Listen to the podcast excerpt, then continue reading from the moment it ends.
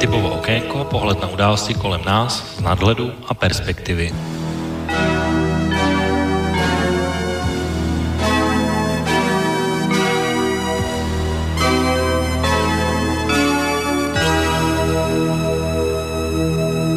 Příjemný páteční podvečer, vážní posluchači, od mikrofonu vás zdraví Intibo a začíná 1.70. relace Okénko s datem 6. prosince 2019. Vítám vás u jejího poslechu a my dnes vlastně po těch dvou relacích, které se týkaly do impeachmentu Donalda Trumpa, se dnes uh, trochu změníme téma, vrátíme se do České republiky, ale nebude to, myslím si, vůbec na škodu, protože jednak proces impeachmentu bude pokračovat uh, ještě minimálně v lednu v Senátu ačkoliv by to nemuselo být nějak dlouhé jednání podle všech eh, indicí, jak to vypadá, takže téma impeachmentu se nám určitě do relace okénko ještě vrátí, ale musíme se pro dnešní relaci vrátit, jak jsem říkal, do České kotliny, protože i tady se za ten měsíc, zejména v posledním týdnu, děje mnoho zajímavého a mnoho důležitých věcí. Zároveň by dnešní debata a dnešní relace mohla být taková velmi zajímavá z toho pohledu, že se vrátíme do současnosti, do minulosti, možná se podíváme i do budoucnosti, takže bude to takové cestování v čase a budou se tady prolínat velmi různá témata a velmi různé aspekty všeho toho, o čem dnes budeme mluvit. A protože dnes vysíláme živě, tak hned v úvodu připomenu kontaktní údaje, to znamená 048 381 0101 je telefonní číslo, e-mailová adresa studiozavináč.slobodnývysílač.sk a přes naše webové stránky pod zeleným odkazem otázka do studia můžete položit otázku do dnešní relace Okénko. Takže to jsou vlastně tradiční kontaktní údaje, čímž pádem se můžeme dostat vlastně k tomu představení, o čem bychom dnešního tématu, o čem bychom dnes eh, v dnešním okénku mluvit měli. Já dnes začnu trochu ze široka. A chvíli se mi zdálo, že naší českou zahraniční politiku si vlastně svojí dominantní až agresivní retorikou nějakým způsobem přivlastnil Miloš Zeman. Když se na to podívám, tak eh, většinou a autonomně bez ohledu na to, co říkal zahraniční politika vlády, ať už té současné nebo té předchozí, tak si prostě razil nějakou svoji linii. Ministři zahraničí v podstatě byli takový submisivní uproti němu, měl tady velkou páku ohledně jmenování různých velvyslanců a podobně, takže zdálo se, že Miloš Zeman vlastně má zahraniční politiku tak jakoby velmi pod palcem, minimálně z velké části, a to samozřejmě orientací na Čínu a na Rusko. Vedle toho tady jsou samozřejmě oficiální zahraniční česká vládní politika, to znamená členství v Evropské unii a v NATO. A tyhle dva světy teď nějakým způsobem fungují vedle sebe. Ale zdá se, jako by poslední dva týdny se dělo něco zvláštního, protože tahle nějaká symbioza teď dostala poměrně citelné rány, takže uh, dokonce se Miloš Zeman dostal do střetu s Jaroslavem Kuberou, takto předsedou Senátu, protože ten neochvějně a tvrdohlavě trvá na tom, že příští rok pojede na Tajvan, což je velmi v rozporu s oficiální čínskou politikou. Dokonce se tato, tenhle spor dostal až do roviny, že pokud se tam skutečně odváží odjet, tak přátelství mezi těmito dvěma pány končí. Takže to si myslím, že určitě stojí za, za, za komentování. A tím spíš, že vlastně tady takový spor o to, kdo je vlastně pro nás důležitější obchodní partner, protože z hlediska ekonomiky Miloš Zeman preferuje čínské investice, nicméně realita je taková, že 14-násobně důležitějším partnerem pro nás jsou tajvanské firmy, které tady investují, takže je tady vlastně regulární ekonomický zájem a spíše ekonomická diplomacie Jaroslava Kubery, a takže jsou takové velmi zajímavé pohledy dva, takže to bude takové první, takový první aspekt, o kterým bychom dnes měli mluvit. Když už se tady bavíme o Číně a o Rusku, tak minulý týden naše tajná služba BIS vydala svoji každoroční zprávu a opět ruské a čínské tajné služby z toho nevyšly vůbec dobře, a spíše naopak, že se jejich vliv stále zesiluje a podobně, takže další takový políček eh, Miloši Zemanovi, ale samozřejmě známý je vztah Miloše Zemana k řediteli Besky Michalu Koudelkovi, takže eh, z tohohle pohledu žádná změna. Další věc, eh, která vlastně trochu přispěla do mlína tohoto, tak byla po dlouhých letech návštěva českého premiéra na Ukrajině, v tomto případě tedy Andreje, Andreje Babiše. A ten tam pronesl zase velmi trestná slova, na kterým bych se Miloš Zeman odvážil tak možná ještě v roce 2014, ale letos už určitě ne. A to, že Česká republika anexi Krymu odsuzuje a neuznává a považuje Ukrajinu celo, jako no, celistost Ukrajiny za nepřekročitelnou podmínku, takže i včetně Donbasu a podobně, kde se taky dějou velmi podivuhodné věci z mého pohledu. Takže další rána Miloši Zemanovi z hlediska Ukrajiny a Andreje Babiše. No ale ještě to ani zdaleka není všechno, protože už jsme tady v reálce Okénko zmiňovali akce pražského magistrátu, respektive pri, um, pirátského primátora Zdeňka Hřiba a zastupitelstva také ve vztahu k Číně a zákazu různých koncertů, uh, různých filharmonií a všeho, co má v názvu pražský právě i s domluvenými čínskými uh, turné, takže to je taková další, další políček uh, do, do tváře Miloše Zemana. No ale ještě celá záležitost vyvrcholila v podstatě o minulém týdnu, kdy starosta městské části Praha Řeporie Pavel Novotný přišel s nápadem a v této městské části udělat eh, pomník eh, vlast, takzvaným vlasovcům, to znamená ruské osobozenecké armádě, která se na dva dny zapojila do uh, pražského povstání v roce 1945 a to už skutečně uh, vyvolalo doslova bouři, ačkoliv třeba takový Ovčáček na svém Twitteru napsal, že pokud tady v Praze už máme například pomník Emila Háchy nebo uh, jiné pomníky, takže jsme tak vyspělá demokracie, že i pomník Vlasovcům se určitě uneseme a že si toho máme vážit, takže to je uh, taková velmi zajímavá perlička z tohohle hlediska. A co si vážení posluchači myslíte, že si myslel Miloš Zeman o Vlasovcích v roce 2015? Byl připomenout jejich oběť? A nebo to pro něj nestalo za zmínku. Nicméně s velkým nepochopením se tato situace dostala na veřejnost i u jiných, uh, jiných osob, které to taky uh, odsoudili šmahem. No a celá věc ještě byla vyšponovaná daleko uh, podstatnější věcí, o které si myslím, že dnes taky budeme mluvit a to je vystoupení Pavla Novotného v ruské televizi Rasia 1, uh, která mimochodem doufám, že bude velmi podrobně rozebrána v dnešní relace Okénko, protože věci, které tam padly třeba na adresu České republiky a považuji na prostou nehoráznost a celkem vypovědající věc, kterou by si měl každý poslechnout. A takže to je další věc, která s tím souvisí, ale je tady vlastně ještě jeden aspekt, s kterým bych to také mohl propojit, protože a, obecně řečeno Pavel Novotný je určitě výrazná osobnost, možná jeden z nejvýraznějších starostů, které v České republice máme, samozřejmě díky své mediální zručnosti, zkušenostem z bulváru a své vlastně praxi, takže i tomu samozřejmě velmi pomáhá.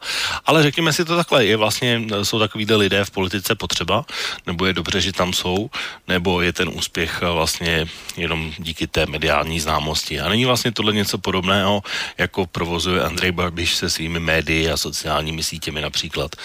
Tak možná i tohle jsou takové věci, o kterých bychom se dnes v relaci Okénko mohli bavit, takže jak jsem říkal v úvodu, dnes to bude velmi pestrá relace s historickými vhledy, současností, budoucností, takže určitě budeme mít dnes o čem mluvit. A když říkám o čem mluvit, tak samozřejmě spolu s mými hosty. A když říkám hosty, tak oba jsou už připraveni v tuhle chvíli. Jednak na telefonu a jednak na Skypeu, takže tím prvním bude opět po dvou týdnech o to, o to přejdi tedy hezký podvečer páteční a vítej v okénku. Tak děkuji za pozvání a přeji hezký, všem hezký páteční podvečer. No a druhým hostem dnes, protože dnes tady budeme ve trojici, tak je druhý host, který je na telefonu, taky jsem velmi rád, že přijel mé pozvání a je tady dneska s námi a nemůže to být nikdo jiný než Marty. Takže Marty, opět po čase v okénku přeji ti taky pěkný páteční podvečer. No já vám taky přeju páteční podvečer krásný a děkuji za pozvání. No, hned se tím o to, Marty, musím zeptat, eh, protože teď v úvodu bych chtěl mluvit právě o tom, eh, o té cestě Jaroslava Kubery, tak eh, všichni samozřejmě vědí, že Jaroslav Kubera je tvoje krevní skupina, tak kdyby se mohl být jeho poradce, tak doporučil bys mu, aby na ten Tajvan vyjel, je to pro něj dobrý nápad podpořit Blizo. Já si úplně nemyslím, že Jaroslav Kubera příliš dá na nějaký poradce, ale jestliže si sám říkal, že 14, eh, že tajvanský eh, investice sem jsou 14 násobní oproti Číně, tak asi ví, co dělá. Tak... Ale říkám, nemyslím si, že Jaroušek Kubera, ho mám rád, jako, jak, je to takový rozvernej, rozvernej pán, tak uh, že by si nechal ode mě poradit, ale to, proč by tam nejel, jako, jestli se jede konkrétně na něčem domlouvat, tak mi to připadá, jako, že to není úplně, že to není úplně jako dole kopcem, no, tak asi ví, co, asi ví, co chce dělat. Nechme pana Kuberu pracovat, to, že jo. Hmm, a to i přesto, že se mu vlastně i ostatní vysminister eh, zahraničí, premiér i Miloš Zeman snaží vysvětlit, že to není dobrý nápad. Uh, že mu to samozřejmě neposvětí Miloš Zeman, to se tak čekalo.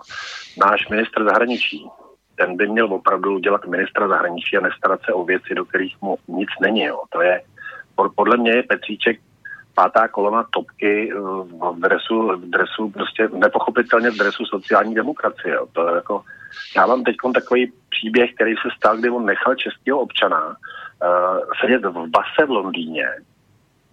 Ve finále no, ho tam nechal čtyři měsíce bez jakýkoliv pomoci naší ambasády. Uh, ve finále byl rozsudek nevinen, ale jenom díky tomu, že ten kluk měl výborný kamarády, eh, kluka, který tam za ním dojel, prostě, že nebyli úplně chudí, takže si mohli dovolit právního zástupce, který ho z toho vysekal, tak uh, tam on teď odjíždí s rozsudkem nevinen, jo.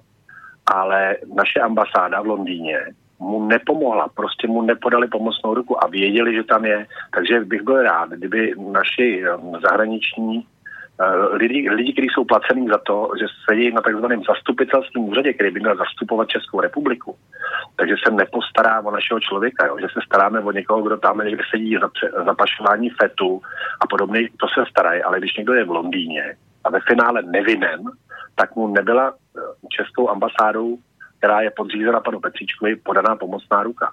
Takže asi tak. Já pana Petříčka prostě opravdu obzvlášť nemusím tak on tady jiného výrok vlastně vzešel z té společné konzultace, takže to spíš, eh, nevím, jestli to bylo úplně ze hlavy, ale on byl vlastně jenom tam mluvící eh, hlava, která, který, který to říkal. Tím no, samozřejmě to... ohledně toho případu nechci nějak omlouvat, ale eh, ve vztahu k návštěvě Tajvanu to byl vlastně takový unizono hlas a ono se to, a to má ještě jiné aspekty, o kterých budeme mluvit za chvilku, tak ještě než se k ním dostaneme, tak o to ty by si podpořil Jaroslava Kuburu, aby vyjel? No, já bych mu to určitě nezakazoval, jestli podpořil. No, já nevím, jak ze široka jako tohle téma mám uchopit, protože samozřejmě to má nějaké takové jako souvislosti historické vůbec tahle věc, prostě Tajvan.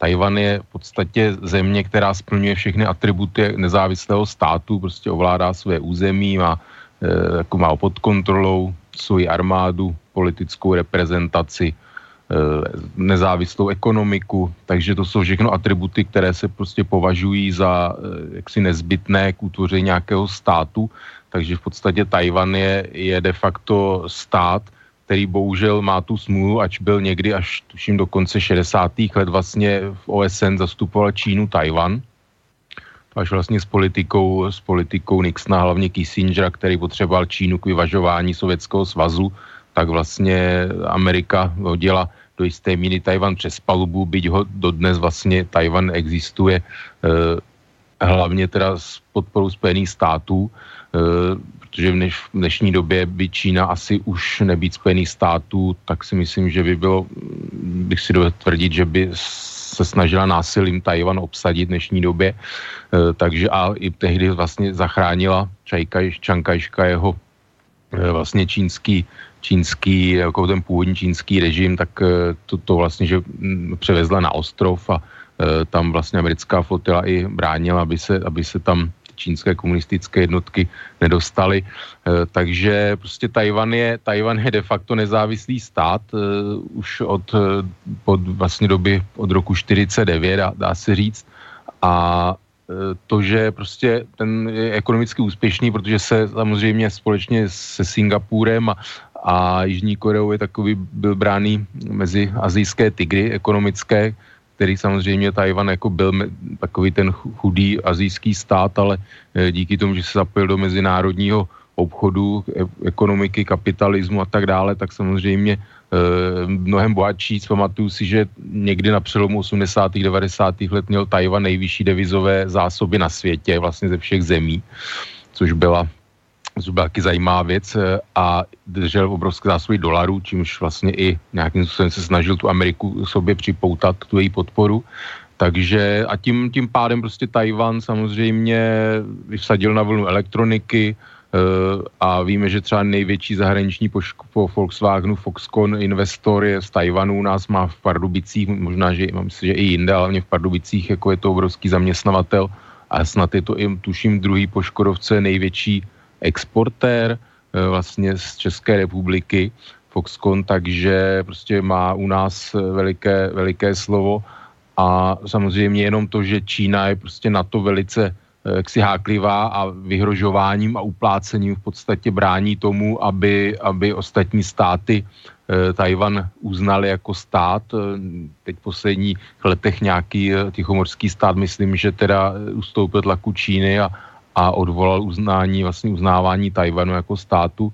Takže je to velice citlivá otázka samozřejmě. E, já myslím, že prostě je to taková záloha proti Číňanům, když budou dělat moc velký, jak si, jak to říct, e, neplechu zahraniční politice, tak je to taková ta, jakoby, zbraň hromadného ničení diplomatická vlastně uznání Tajvanu. E, takže je to něco, na co čínský komunistický režim vlastně reaguje velice, velice jaksi eh, stekle na podobné věci. Eh, a myslím si, že prostě to, že tam jede samozřejmě druhý nejvyšší ústavní činitel, tak je to určitý políček vlastně Číně, to jako jednoznačně, protože samozřejmě různé delegace a výměny studentů a všecko možné to probíhá dávno, ale druhý nejvyšší ústavní činitel samozřejmě je, je jako veliká, řekněme, Eh, taková úzovká provokace Číny.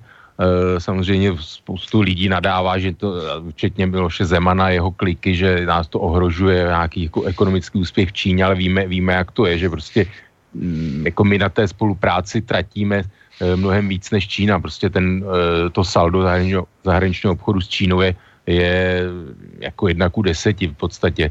A ta situace není taková, my jako nejsme schopni až moc do Číny přímo vyvážet, my vlastně vyvážíme přes jako subdodavatel německých firm do Číny především, takže eh, což si myslím, že se do té bilance teda nepočítá, ale prostě jako Čína, když to tak řeknu, tak jako v tomhle smyslu potřebuje daleko víc ona, ona nás, než, než my. Čína je pořád prostě za, za, ještě v souvislosti s obchodní válkou s USA, tak vlastně vůbec jako Evropu jako takovou potřebuje, eh, jak si teďko mnohem víc ještě. Takže myslím, že si to můžeme dovolit a je to něco prostě ukázat Číňanům, jako mít nějak to narovnat to partnerství, nebo jak to nazvat, e, prostě, že skutečně se ukazuje, jak e, ty kritické hlasy dávno mluvili, že e, když se tento režim, jako je čínský, prostě člověk je příliš jaksi prokazuje velkou náklonost a řekněme takovou příliš velkou flexibilitu, nebo jak to nazvat, tak to není bráno jako pak ten eh, člověk jako není nebo stát jako rovnocený partner, ale je takový nějaký jako vazal, lokaj. A vidíme to v poslední době, prostě ta vyjádření čínského velvyslance a tak dále, jak chtějí prostě tady jakoby určovat českou zahraniční politiku, je částečně i domácí, jsou vyzýváni tady vlastně, aby se tady udělali pořádek, když si nějaká samozpráva jakoby něco dovolí. To je přesně tak, to, o čem chci mluvit, no. Takže prostě asi myslím si, že je to Uh, pan Kuber je takový samorost, tak uh, trošku ve stylu Miloše Zemana, akorát teda Holt se vydal, řekněme, se zabejčil v takovém tom opačném gardu a myslím si, že asi si, asi si řek, nevím, jestli je to až takhle promyšlené, že prostě je třeba Číně ukázat, jako že jsme suverénní stát, že si můžeme jakoby rozhodovat a dělat si, co, co chceme, Eh, byť samozřejmě otázka prostě, ono ty slibované investice, jak se to propírá z Číny, tak jako nenastaly, tady prostě se koupilo pár fun, jako by nevomitostní pár funkčních jako firem, ale nic jako s něco přidanou hodnotou tady Číňani eh, prostě ne, jako co by zainvestovali nějakou továrnu, eh, tak se neudálo, takže z celé té jakoby zahraniční politiky směrem k Číně na východ, tak jako, z té, jako je prázdná bublina, jo, takže Ona je otázka, takže teď to asi nikam jakoby líp nebude pokračovat, ale o moc s tím nepřijdeme. No já to říkám z toho důvodu, že, jak jsem říkal, jedná se vlastně o dva nejvyšší ústavní činitele je vlastně, proto se na to ptám, že Miloš Zeman řekl právě to, co já bych třeba ani nečekal, že řekne, jakože jakmile Jaroslav Kubera vyrazí do, do Tajvanu, tak přátelství mezi nimi končí. Nevím teda, jestli to je jenom nějaký bonmot, který spláskne v okamžiku, kdy se ta cesta uskuteční nebo neuskuteční, ale každopádně tohle vůči nikomu jinému vlastně neříkal, takže to je jedna věc a pak z toho samozřejmě souvisí ta druhá věc, jestli tedy si to Jaroslav Kubera rozmyslí nebo nerozmyslí. A pak ta třetí, kterou si říkal, a to je vlastně ten aspekt, a to se vás zeptám, pánové obou, že vlastně je tady taková zmínka v určitých situacích bych řekl i nelibost v tom, že třeba e, tu politiku nedělají jenom tyhle vrcholní ústavní činitele a dělají právě i politici z nižší úrovně. Jmenoval jsem tedy primátora Hřiba a budeme mluvit o Pavlovi Novotném, tak ať to není jenom o těchto dvou lidech, tak je podle vás správně, aby si třeba i takhle významná města a primátoři vlastně nějakým způsobem, když to řeknu v uvozovkách, dělali zahraniční politiku, tak jak je jim to vyčítáno, Marty? Tak eh, ne, nemůžu, Praha, Praha vždycky má nějakou výsadu, že je to aglomerace, která má v tuhle chvíli tuším milion 300, takže určitě si nějakou jakoby svoji zahraniční politiku uh, by dělat i mohla, jo? ale v případě, v případě pana Ryba bych teda tu zahraniční politiku, bude, budeme tomu teda tak říkat, tak bych ji teda dělal se sakra jinak. Jo? Já se hodně, ale hodně pracovně pohybuju v centru města a myslím, že tam je ale úplně že by tam jsou úplně jiné starosti se zahraničníma turistama a tak dále a tak dále, než zrovna řešit nějakou Čínu. Jako. To je, mně, to připadá, že to je teď taková módní záležitost, jak se řeší teda Čína a Rusko, ale Praha má fakt úplně jiný problémy a no, je neřeší. V podstatě od pádu krndy neoblíbené, že jo, tak se nezměnilo ale vůbec nic. Je tam nějaká rozhádaná koalice, Hřib je taková figurka, která tu a tam z něj vyletí nějaké chvíle vyhlášení, prohlášení, ale Praze jako takový, Praha se jako místo žití prostě nelepší. Takže já bych opravdu panu Hřibovi kromě toho, že teda bude dělat nějakou jakoby zahraniční politiku, pokud možno přívětivou, doporučil a dá do pořádku hlavní město. Kvůli tomu byl zvolený a je primátorem Prahy, tak ať se stará o Prahu úplně v první linii to bych teda, za to bych byl opravdu vděčný. Hmm. O to ty vidíš tyhle, tu pozici pražského primátora, která je samozřejmě v, v porovnání s ostatními trochu výjimečná díky té velikosti, ale řekněme to obec, v obecné rovině, že vlastně politici z nižších úrovně samozprávy dělají něco, co by se dalo říkat zahraniční politika. No, tak především celá ta záležitost vznikla kolem smlouvy mezi Pekingem a Prahou a to, tu zahraniční politiku jsem si jako jasný, že e, Kuče Krnáčová nebo tehdejší vedení Prahy nebylo to, které do té smlouvy chtělo dávat něco nějaké o jednotné Číně a podobně. To znamená, že to tam jakoby e, Číňani do té smlouvy e, na jejich určitě poputo bylo, takže to tam zavlekli oni a v podstatě jako víme samozřejmě, že současná pražská reprezentace jsou politici, Eh, kteří samozřejmě mají blíž jako nějakému úplně jiném jako vidění světa nebo e, ideologicky, politicky, že, než nějaký čínský komunistický režim.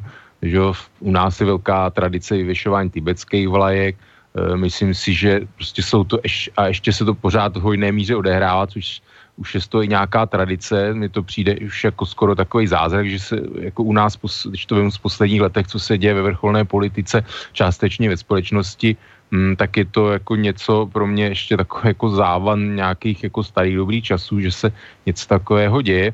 A samozřejmě ta, ta politická reprezentace prostě je z toho nějakého jako spektra, která samozřejmě jako sympatizuje s takovýma věcma. Takže já v podstatě jako nechci jako překvapen příjemně, ale se, jsem rád prostě, že se ozvali, že chtěli jakoby tohle změnit, Eh, samozřejmě mohli, mohli mlčet, eh, jako moc, moc se o tom jako už pak nemluvilo, eh, bylo by to v, tý, v té smlouvě mezi těmi věsty a nikdo by to moc nerešil. Oni to teda vzali, protože samozřejmě Piráti v té době to, a myslím, že jenom, jenom primáti, to současné vedení, které bylo tehdy v opozici, tak to kritizoval. No takže prostě to, co kritizovali, no tak to napravili. Prostě to, co, takže já v tom problém nevidím. Eh, prostě to, do, to, do tohoto čínská strana vlastně vpašovala, eh, vpašovala tuhle věc a ještě na, na okraji, že vlastně teďko naopak Praha uzavřela vlastně s Taipei, eh, s jakoby hlavním městem, že tak řeknu, Tajvanu, vlastně partnerství, což je taková ještě jakoby, mm, jakoby doražení celého toho procesu. Na druhou. Takový políček na druhou. Takže myslím si, že je to samozřejmě to, jak se Číně se k tomu stavili, tak prostě myslím, že je to ukázání jako vymezení jako mantinelu nějakých a uvidíme, na jak dlouho to je. Samozřejmě Peking má smlouv a jako právě spousta jiných smluv. E, já si myslím, že by tím, e, nemyslím, že by tím Praha o jako Bůh ví, co přišla. A ještě k tomu Kuberovi chci říct, že pan Kubera samozřejmě jako asi si uvědomil, kdo jsou jeho voliči, kdo jsou jeho voliči vlastně jako u volebních úren jaksi v místních volbách nebo celostátních senátorských respektive a jaké rozložení i kdo ho volil vlastně do, cel, do čela senátu, jaké rozložení hlasu senátu, takže myslím si, že v tomhle on jaksi může být v klidu, protože jako, a místo jako, jeho jako senátora a jako předsedy senátu, tak rozhodně tenhle krok e, neublíží. A ještě jsem se chtěl e, tomu Petříčko vyjádřit. Tady nějaký ten případ z Londýna. Eh, ono to jako to má dlouhou historii, že na to jsou stížnosti už jako co já pamatuju prostě desítky let. V podstatě, že se, eh, že se české zastupitelské úřady, bylo mnoho případů, jak si eh, nejsou moc aktivní teda v případech, kdy jsou čeští občané nějak, v nějakých jaksi problémech, takže já bych to rozhodně na pana Petříčka jaksi osobně osobně neházel, prostě to je dlouhodobá záležitost, nějaký problém, samozřejmě asi záleží v jaké kauze, protože Mm, jako jsou různí lidé, různí čeští občané a páchají různé, různé skutky zahraničí, takže je to potřeba brát individuálně, v tomto případě zřejmě teda ten člověk asi teda byl osvobozen, ale jen tak na okraj, že tohle není něco jako, že pan Petříček vyloženě, to je dlouhodobý problém a, a jenom to, že pan Petříček je pro mě, jak si, ne, když to vemu jako vláda Andreje Babiše a zase jak si, že je za ČSSD, tak je to jako úplný zázrak, že on dělá tuhle tu zahraniční politiku Eh, jakou dělá, protože eh, myslím si, že to asi moc neodpovídá takové mm, jako voličské základně ČSSD, no, takže v tom vlastně jakoby Martin, nevím jestli TOP 09, ale on taky to, že je z Prahy, prostě tam je ta, jako v Praze je ta situace zase politicky jakoby trošku jiná. E, a že já to považuji pana Petříčka, já jsem naopak jako tohle nějaká taková, dobře, jeden, jeden člověk, sam, jako každý se počítá nějaký lidský osud, ale když to vemu globálu, tak eh, jako pan Petříček eh, prostě dodržuje takovou tu dlouhodobou linii zahraniční politiky, kterou v podstatě nějakých těch 30 let zhruba Česká republika provádí a nepodlehl takovému tomu trendu, jako to otáčení se na východ a tak dále. Tak eh, poslední slovo, Marty, prosím tě k panu Kuberovi a k téhle záležitosti a půjdeme na Pavla Novotného, pokud chceš-li. Ale tak jak já už jsem to řekl v té první větě, že tak pan Kuber je velmi svébytný, vždycky si, vždycky si dělal, vždycky si dělal to, co uvážil. To, co uvážil, to není to, není to bez úvahy, že jo. Eh, čili já mu jako zamávám, až pojede, až pojede na Tajván a budu, budu se koukat na to, s jakou se vrátí, že jo. Já si myslím, že to je svrchovaný a velmi zkušený, velmi životem odstřelený člověk, který opravdu prošel od spoda, od té komunální politiky. Já mu docela držím palce. Dobře, tak pojďme pánové se dostat na Pavla Novotného, když už jsme se, teď ještě se nebudeme bavit o tom vystoupení v e, ruské televizi, ale teď bych vzal Pavla Novotného jako osobu. Samozřejmě je to, když to vezmeme z českého pohledu, tak je to určitě jedna z nejznámějších osob asi české mediální scény, když to tak řeknu, protože jeho dlouholeté zkušenosti z bulváru, z televizních pořadů, šéf redaktorování v různých médiích, e, i v televizi Robíra Soukupa mimochodem, tak e, samozřejmě to je jedna, jedna veselá známost a jedna dlouhodobá známost. Druhá je, že vlastně už dlouhodobě se profiluje jako politik, teď už je tedy po minulých obecních volbách zvolený jako a, nový starosta pražské městské části Řeporie. Tak a, zeptám se vás, a, když to vezmeme po stranické linii, tak a, velmi často se teď používá takové srovnání, jestli Pavel Novotný je nějaká nová politická naděje ODS a ještě tam je vlastně takový ten velký kontrast mezi ním a předsedou Petrem Fialou. Tak zeptám se vás, jak to vnímáte vy dva. A možná bych zase začal u Martyho, protože to je taková pražská záležitost, takže ty k tomu můžeš mít blízko i k ODS původně. Tak jak se dostal Pavel Novotný do ODS, to doteďka je mi těžce nejasný. Uh, tady vidíš, jak zhoubný vliv mají návykové látky na celkem výrazný intelekt. Jo. To je, uh, to opravdu není hloupý kluk. Jako. On opravdu jako inteligenční, inteligenční koeficient je opravdu jako na, na vysoký úrovni, ale uh, už toho, už toho zřejmě prostě těch jointů do sebe spravil tolik. Vidíš i na tom, jak překotně mluví, jak, jak neustále jako ne, nemá to pod kontrolou, je pořád takový jakoby naspídovaný. Uh, pravda, prostě to, co vím jako z takového toho showbiznisu, tak uh, prostě není to někdo, k komu já bych upíral svoji pozornost, není to někdo, koho bych obdivoval, není to někdo, ke komu bych zlížel, je to člověk, který prostě těží, těží z bulváru, není schopný, myslím si, že ani neumí nabídnout nic solidního, jenom jakoby skandály, umí se, umí se bezvadně, bezvadně jakoby zviditelňovat. Je to jeho boj a já jeho boj nezdílím. Jo. Já ho nemám prostě dvakrát v oblibě a nikdy ho mít v oblibě nebudu. Tenhle způsob prostě sebeprezentace mně se nelíbí a jak zabloudil do ODS, netuším. Myslím si, že dříve nebo později tam, ne, nemyslím si, že má velkou budoucnost. Pořád to bude takový, takový okrajový bavič, ještě nepříliš kvalitní. No. Nemám hmm, a to srovnání s Petrem Fialou, protože ten je jeho pravý opak, dal by se říct. Jo, tak ano, tak samozřejmě to je, eh, to je pan, pan profesor, že jo, tak on se, tak, on se i tak chová, snaží se být umírněný, snaží se být konzervativní, snaží se být pravicový. Eh, já si akorát myslím, že eh, nevím, jestli je to v tuhle chvíli ten nejlepší muž v čele ODS, ale protože za něj nevidím žádnou jinou výraznou personu, tak, tak asi jo, tak ho tam zvolili. Nemyslím si, že je tak silný, aby v tuhle chvíli se postavil prostě do čela nějaký, aby se tomu Babišovi postavil. No. Je, to, je to mrzutý, nemám z toho vůbec žádnou radost, byl bych rád, kdyby prostě Babiš se propadl do propadliště dějin, ale nejsem si úplně jistý, jestli prostě pan profesor Fiala je ten pravý člověk, který ho, který ho bude demontovat. Jako. Nejsem si tím jistý, myslím si, že ne. Mm-hmm, děkuju. Tak uh, o to ty, jak vidíš Pavla Novotného, samozřejmě jednak osobnostně a jednak v té rovině politické, teď jako starosta městské části. No, tak jelikož já moc jako nesleduju bulvár, tak eh, že Pavla Novotného eh, jako nevím, že by jako užíve, si užívá nějaký soustavně nebo nárazuje na návykové látky, to samozřejmě vůbec nevím. Vím, že je to syn baviče Petra Novotného, které a jsou tam určité jakoby i rysy, to taková tam mluva rychlá a to je no.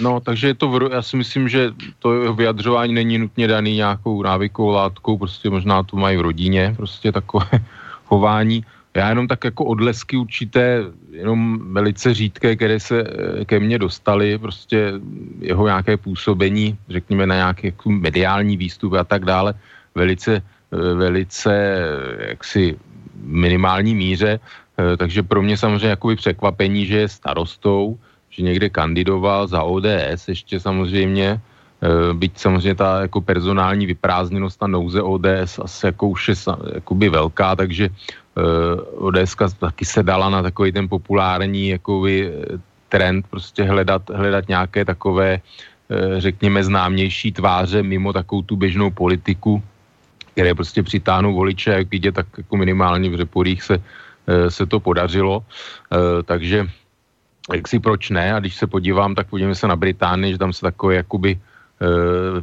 podobný klaun vlastně stal předsedou konzervativní strany a, a předsedou britské vlády, takže nemusí, jako, máme to tady před očima. Člověk, který, který se jako pod jakobyma výstupama trapasama, klauniádama jako sebe prezentoval Eh, tak eh, do sebe prezentoval až do křesla britského premiéra a i díky samozřejmě bídě, bídě eh, jako hlavního konkurenta jeho premiérský post to vypadá, že i po volbách bude nadále premiérem, takže prostě možné je od, od jisté době skutečně možné všechno, až to tak řeknu téměř, takže proč by Pavel Novotný nemohl být, nemohl být předsedou, teda pardon, starostou Řeporí za, za ODS, jo, takže Eh, to, jak se on prezentuje, je jiná věc, já se k tomu ještě dostaneme, eh, tak samozřejmě, že tenhle styl prezentace asi jako může nějaký, nějak část voličů, hlavně mladších, jako eh, natchnout, přivést jako nějaký zájem o politiku třeba větší, ale asi to nemůže nalézt úplně odezvu, odezvu v nějaké širší jako populaci české, která je jako taková obecně spíš konzervativnější. Takže Teď zase na druhou stranu podívejme se na Miloše Zeman a tak dále, takže on i český volič samozřejmě jako různé takové jaksi eh, humorné nebo někdy pseudohumorné věci dovede taky ocenit. Takže uvidíme, co, co bude v budoucnu Pavel, eh, jako s Pavlem Novotným eh, a Eh, asi se k němu ještě teda dostaneme k tomu jeho vystoupení. K tomu se dostaneme určitě, já jenom ještě bych tohle téma ještě bych vám chtěl položit jednu takovou společnou otázku, že přesně to, co jste zmínili, tak eh, vlastně mluví se o tom, že ne, nemyslím, že nutně Pavel Novotný, protože ten je takový fakt jako extréma, v podstatě jsou jenom dva tábory, buď ho nesnášíte, nebo je vám stejný, a nebo nenávidíte, ale to, to, ten prostředek není za stolik, takže buď máte buď ho pozitivně, nebo negativně, tak to, to aspoň vnímám já, ale je to vlastně provázano ještě jedním, jedním, takovým aspektem, že se právě o něm mluví jako příkladu toho, že to je vlastně takový politik nové generace, který má nějaký ostrý jazyk, politická korektnost svým způsobem vlastně není, a řešení problémů pokud to znáte třeba, tak se tam řeší v, rep- reporích ruskojazyčné ubytovny, autovraky na ulicích a podobně, tak to umí mediálně prodat, samozřejmě někdy dobře, někdy blbě, ale umí to zkrátka, protože má tu zkušenost těch eh, médií. No a kdybychom se podívali, tak vlastně ve, ve, výsledek ve volbách jednoznačně říká, že to funguje, aspoň v této městské části. Lidi vědí, koho si volí, znají ho, je tam dlouhodobě, takže není to pro ně žádné překvapení. Tak eh, vnímáte to vy, teď, jak jsem říkal o to, že Boris Johnson je ten britský příklad až eh, do premiérského křesla, že tohle je skutečně jakoby politik 21. století? A mohlo by se těch příkladů říct víc. Samozřejmě máme tady Donalda Trumpa, máme tady nějak Andreje Babiše, jak jsem říkal, že ten taky umí velmi zručně používat svůj marketing a podobně. No na koho to je, nebo? Na tebe, klidně. Na mě.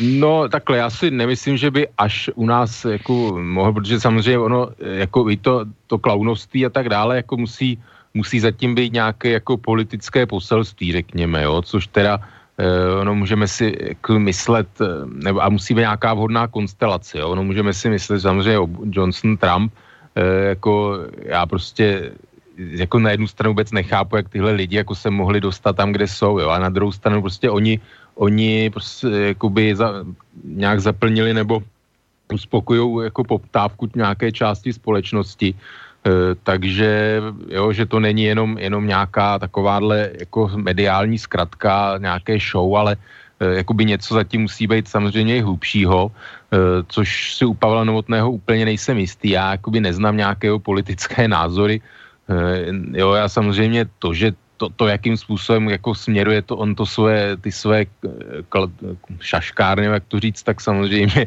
eh, jako se neubráním tomu, že mi to nějakým způsobem je sympatický, ale eh, samozřejmě, že eh, jako asi takhle, takhle tu jako úplně dlouhodobě politiku, politiku vést nelze, jo, snažím se ho představit nějaké jako předvolební debatě, prostě on jako může, on může jako být sympatický takovým Eh, že jo, prostě spousta voličů řek, jako vadí nějaká jako korektnost, slušnost politická, takové to, na co jsou od politiků zvyklí, takový ty kožené, kožené tváře, no. kožené odpovědi a tak dále, že on jako může může v tomhle tom jako být někomu sympatický, že začne v úzovkách, jak se říká, jako Zeman a tak dále, že jako říká to, co si myslí, že je upřímný, že nehraje nějak, že se nepřetvařuje a tak dále, jo. Takže je, byť teda já nevím, já si jako nejsem jistý, jestli u něj to není jako před ty šaškárny, jako přetvářka, že třeba uvnitř jako, e, jako kalkuluje racionálně a tak dále a tohle je zase jakoby nějaká, e, nějaká jako maska naopak, jo, takže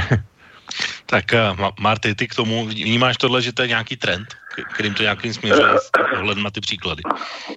Hele, on je eh, starostou velmi krátkou dobu a za to čistě, čistě faktograficky, tak on dokázal ještě nic. Jako jo. Akorát, že každou kravinu prodá. Já mám to štěstí, že žiju ve městě, kde, kde starosta slouží třetí období, že jo, a podle Deloitu jsou Říčany, jsou Říčany nejlepší místo k žití v České republice má to svá úskalí, ale prostě je tady znát, že starosta je patriot, že má město v pořádku a vlastně o něm úplně minimálně víme. A to je optimální stav. Jo. To město je dobře udržované, to město funguje jednoznačně. Uh, jasně, tady jsou ty slavní radary, takže my tady opravdu jezdíme pomaloučku, že jo, ten náš kořen je tím prostě posedlej. Tady vedle ve, ve vesnici taky slouží takový větší obci slouží prostě eh, Mukařově eh, starosta třetí období. Zase patriot, jednoznačně můžeš spočítat stavby, který udělal, co vybudoval, kam, kam tu obec jako posunul. To je pro mě jako starosta, který se stará. Tohle to je prostě marketingový produkt, který akorát vyzvává. že někam vtrhne prostě s kamerama. Tyhle kluci ne, nechodí někam s kamerama a prostě pracují. Je tam za těch x let, kdy oni slouží v té funkci, vidět jednoznačný prostě progres. On v té vesnici bydlí, on se s těma lidma stýká, ať chce nebo nechce, protože se prostě potkává s nima na ulici nebo v tom svém úřadě a to je prostě pro mě starosta. Tohle to je marketingový úkaz, on do toho s tím šel, on věděl, že prostě bude každou věc, on umí prodat, každou věc, ale nepředved ještě z holani. Jako z tohohle toho řemesla, a já tvrdím, že být starostou je řemeslo, tak uh, ještě nepředved, ale vůbec nic. Kromě pár mediálních výstupů. Zeptám se vás jednoduše, pánové, začít odpověď ano, ne. Chtěli byste Pavla Novotného za starostu ve svém městě? Tak já bych začal, já v žádném případě. No, no já, já jsem, tak jako Vladimír Kořen je taky jako starosta Říčan známý známý z televize. Já jsem, že mu to taky, taky pomohlo. Takový veřejnoprávní ale, ale, starosta možná. No, ale právně, já samozřejmě byla jako nějaká známá tvář. Já si myslím, že i tomu samozřejmě pomohlo, protože když kandidoval poprvé, tak jistě jako lidi nevěděli, co udělá. Takže prostě bylo to nějaká sázka, taková jako fúzovka na jistotu, prostě toho člověka znali. Zrovna teda Vladimír Kořen je takový asi protipol Pavla Novotného, protože ten naopak jako pan Kořen vystupuje velice distingovaně, jakoby slušně, mírně, velice korektně, takže ono samozřejmě ty cesty jako k úspěchu jsou různé. Eh, Pavel Novotný taky krátce, takže on jako ještě neměl šanci třeba jako vykonat to, co, to, co pan Kořen eventuálně, ale jak jiná věc je měst, malá městská část Říčany jsou samostatné město, že jo, to jsou taky různé věci, že ty pravomoci se liší. Eh, nevím, jaký tam má budget vlastně v Řeporích, mm, ale myslím si, že nevím, jestli nejsem jistý, že u Pavla Novotného si myslím, že to možná bere jenom jako právě nějaký odrazový můstek nějaké eh, jaksi větší politické kariéře eventuálně, eh, na rozdíl třeba od pana Kořena, jakoby si to nemyslím, že má úplně tyhle ambice. A i to, že on jako je, myslím, že je tam starostou za nějaké jako místní hnutí, ne za nějakou velkou politickou stranu jako pan Novotný, takže eh, v tom vidím taky rozdíl. A mimochodem my třeba tady jako máme zase starostu, které je taky jako celostátně známé z doby povodní, vlastně stal takovou mediální hvězdou. A je to člověk, který vlastně už starostou několik volebních období, ač jako měnil strany a tak dále, tak prostě ta jeho osoba e, jakoby tou mediální známostí, myslím, že spousta těch lidí právě e, jakoby cítí nějaký odlesk takové té mediální slávy na sebe, že prostě řeknou, že nějaká, že to řeknu díra, prostě má starostu, který je nějak jakoby všeobecně známý celostátně u spousta lidí a už jenom tohle prostě jako co se u nás nejvíc prodává, nebo nevím jak dneska v době internetu, ale jako dlouhá leta se nejvíc prodával blesk, prostě bulvár. Jo, spousta lidí prostě čte bulvár. A to se ještě jako, prodává, bych řekl nejvíc i teď, bych řekl, že no, blesk stále neštíníš. Asi ano, jo, a to chci říct, že prostě jako tady ta společnost jako je, je do, do značné míry bulvární, prostě ženský, že co ty pořady televizní a tak dále, všechno. Takže jako nechají se ovlivnit a prostě nějaká celebrita Eh, jako oni mají tendenci volit, jako ho znají a myslím si, že i jakoby podvědomě si myslí, že na to jejich jako město nebo městečko, vesnici prostřednictvím takové jakoby figury i dopadne nějaký odlesk slávy, to, že prostě jo, tady našeho, naší jako mal, malý, malým nějaký městečku, prostě tady toho našeho starostu jakoby znají po celé republice, že to prostě hraje taky roli. No, tak Marty, jenom ty chceš ke svému starostovi ještě něco? Ne, tak já s ním celkem nepřijdu do styku, ale tak jako žiju v tom městě, pohybuju se v něm uh, den denně a prostě vím, že ty, ty říčany prostě udělali, udělali ohromný progres a je to opravdu hezký město, je to pěkný město k žití. No. Akorát mě trošku, trošku mě mrzí, že um, po 6 hodině máme úplně mrtvý náměstí, že už to tolik jako v centru nežije, ale, ale je to opravdu hezký město, je to čistý město, je to hezký vzduch a, a ta blízkost Prahy je samozřejmě výhodou, ale tak vidíme akorát na obzoru ty světla, že jo. Tak, tak, tak pánové, pojďme se posunout dál a pojďme se posunout od Pavla Novotného a jsem rád, že jsme si řekli tady ty názory i z tohohle aspektu. A tak a pojďme se tedy posunout ke kauze, o které se teď bude mluvit asi nejvíc. Samozřejmě, když jsme vzali Pavla Novotného, tak Pavel Novotný a už měl ještě v mezičase, od, když jsme se tady bavili i v relaci Okénko ohledně kauzy sochy Ivana Koněva, tak ještě takovou další kauzu, která se týká jeho sporu se Zdeníkem Mondráčkem, uh, za který by měl vyset za jeho cestu na Donbass. A teď tedy, tady máme Vlasovci, tak uh, zeptám se vás zase úplně na začátku. Pro vás uh, jsou Vlasovci uh, zachránci Prahy, nebo jsou to zrádci ve službách nacistů, kteří se na poslední chvíli snažili zachránit kůži nebo změnili názor a snažili se nějakým způsobem vykoupit? Jak vy to vidíte? Zase o to, jestli chceš první. No, tak jako můžou být všechno z toho, že jo? Ale do jaké míry jsou samozřejmě. Uh, no proč jako Řepory vůbec, jo? Proč vlastně Řepory? No protože v Řeporí vlastně mělo sídlo jako štáb první divize té ruského sourozenecké armády, která, která vlastně se dostala až jakoby do vnitřní Prahy a tam jako odrazila takový ten prvotní nápor Němců. Takže oni, já samozřejmě těžko usuzoval a četl jsem samozřejmě nějaké jako historické ty eh, jaksi analýzy, kde eh, jako tvrdil, že, že jako zabránil nějaké jako většímu zničení Prahy a větším ztrátám. Ono samozřejmě, že to je, tak je, jako víme, tak je to opravdu pár dní, jo. Ono, sam, ono kdyby mm, tady jako ta, ta rudá armáda přijela 9. samozřejmě už bylo po boji, protože prostě tady, tady došlo k nějaké dohodě s německými vojsky o průchodu prostě Prahou, takže proto se tady nebojovalo už potom. A samozřejmě, že otázka... Eh, Někdy jo, se, přeci jenom ještě. No tak to bylo jako je drobné, už přestřelky rozmíšky, padlo tady nějakých 30 rudarmějců, což je jako v milionovém jako nebo v té době, já nevím, 800 tisíc obyvatel, kolik měla Praha, je samozřejmě naprosto zanedbatelné, že když víme, jako, jak, jakou dobu se dobývala jiná velká města, eh, takže když to je jako s tou Varšavou třeba a tak dále, tak uh, se asi by jakoby Němci nestihli jako v dané situaci asi tu Prahu zase tak úplně zničit jako některá jiná města, ale určitě tady těm nějakým škodám jako zabráněno bylo. Jo, můžeme to brát, že si prostě Vasovci chtěli nějakou dělat nějaký dvě plusové body na závěr. Prostě fakt je, že jich tady nějakých 300 padlo zhruba. Mm, stavět tím pomníky, nevím, jestli hned teda takhle natvrdo, jak se vyjadřovat tomu. K tomu se eh, dostaneme ještě hned za chvilku, jenom ještě co tvojí Marty, takže tuhle otázku ještě bych teď nechal stranou. Tak eh, Marty, jak ty vidíš Vlasovce já... ze svého pohledu samozřejmě staršího, protože uh, aspoň z mého hlediska, tak jak já to můžu sledovat, tak za uh, do roku 89 se o nich nemluvilo prakticky vůbec, pak zase naopak to byly ti největší hrdinové, tak uh, to jsou takové dva poly, tak jak ty to vidíš, protože ty jsi měl zažít, možnost se... zažít a no já, uh, já jsem neměl možnost zažít, ale... jako starší generace. Já jsem je možnost samozřejmě zažít osobně, to zaplať pámu ne, ale, ale já jsem se o existenci dozvěděl.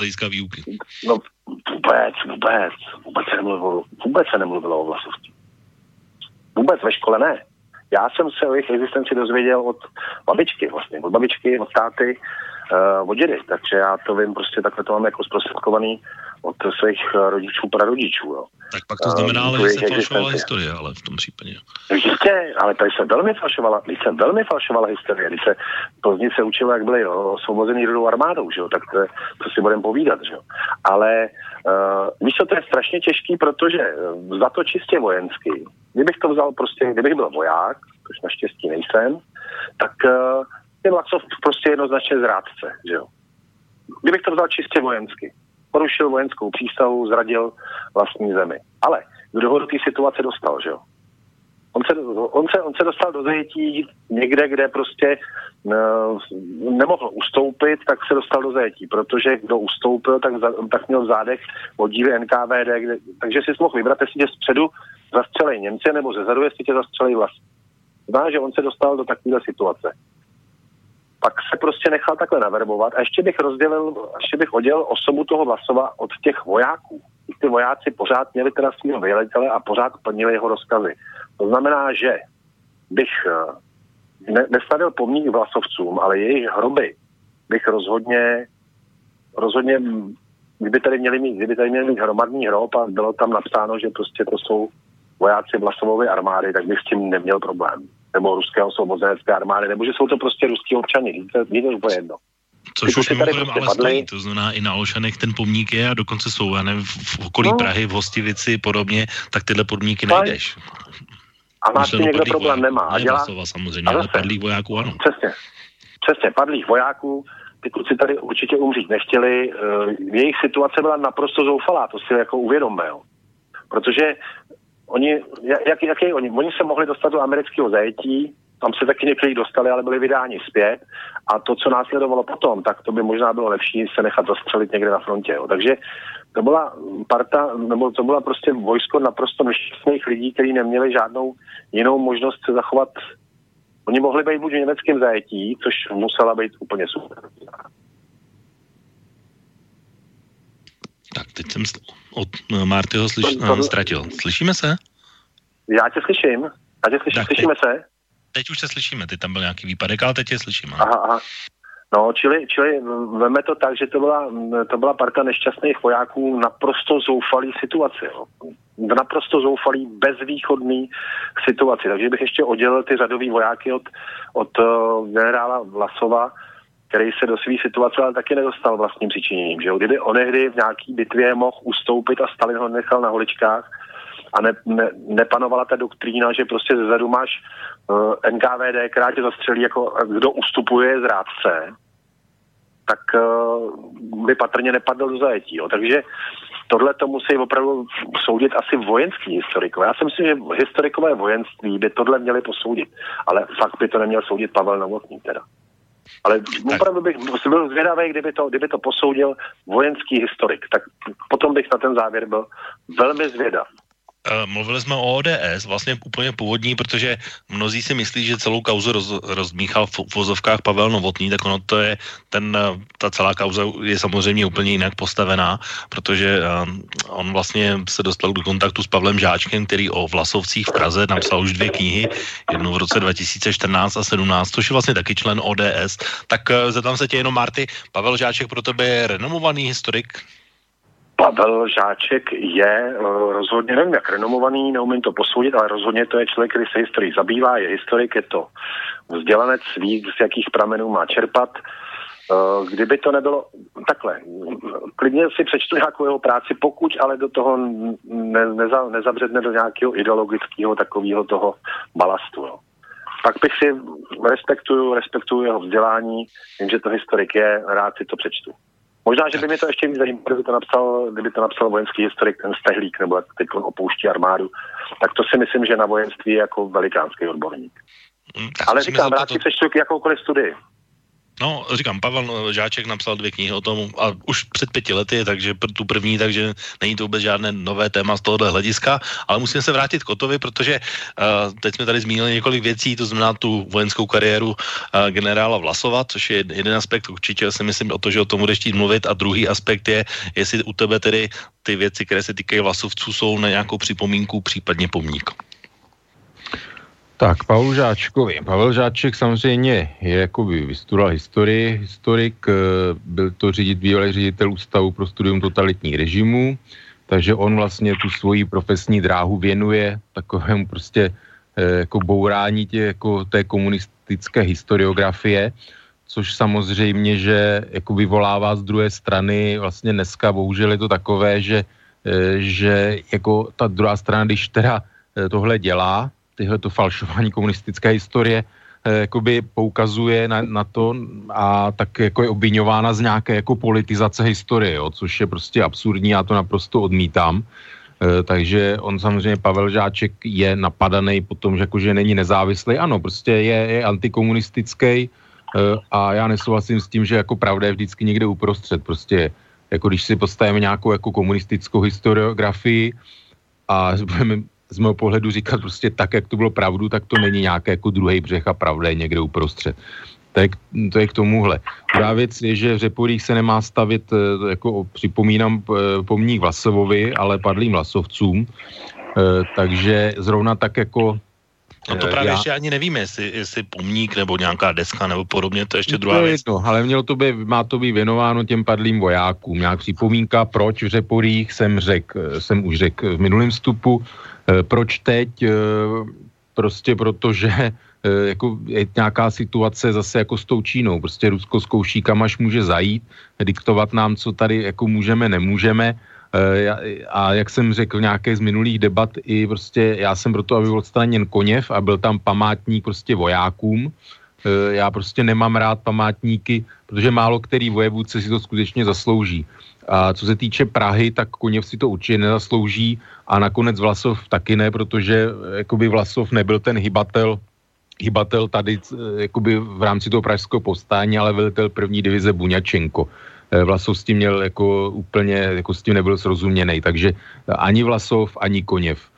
Mm, to je další věc. Pokud teda mluvíme už teda něco k tomu Vlasovovi, tak Vlasov vlastně už v 18 sal do rudé armády, Eh, velice se velitelsky osvědčil a byl to takový vlastně mladý komunistický důstojník, eh, eh, takový jako velice Stalinův v podstatě oblíbený kůň. Na spousta různých funkcí ho dosazoval, mm, protože se osvědčil prostě z mizerných jednotek vytvořil, řekněme, slušné jednotky. Nevím, kdo viděl film Neuvěřitelná dobrodružství Ivana Čonkina, film takový po, pozapomenutý od Jiřího Mencla, tak výborná ukázka Rudé armády.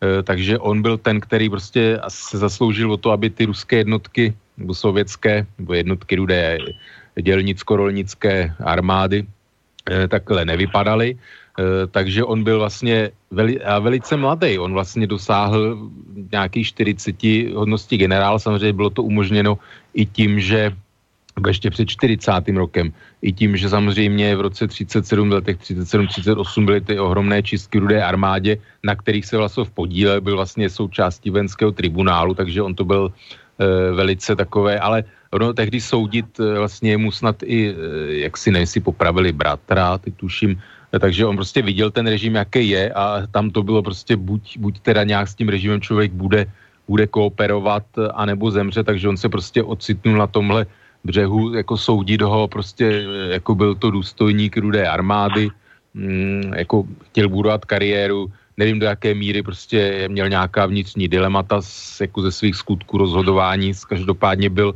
e, v těch vojenských čistkách byl jako na té straně barikády, řekněme stalinské, takže jako za toho asi jako člověk nemůže, nemůže pochválit, ocenit. Mm, a to, jaký jim vlastně měl důvěru, jednak byl eh, k Čajkančkovi, o kterém jsem už dneska mluvil, paradoxně, kdy vlastně eh, sovětský svaz podporoval, podporoval vlastně budoucího odpůrce jaksi čínských komunistů, nebo už tehdejšího samozřejmě čínský komunisti fungovali od 30.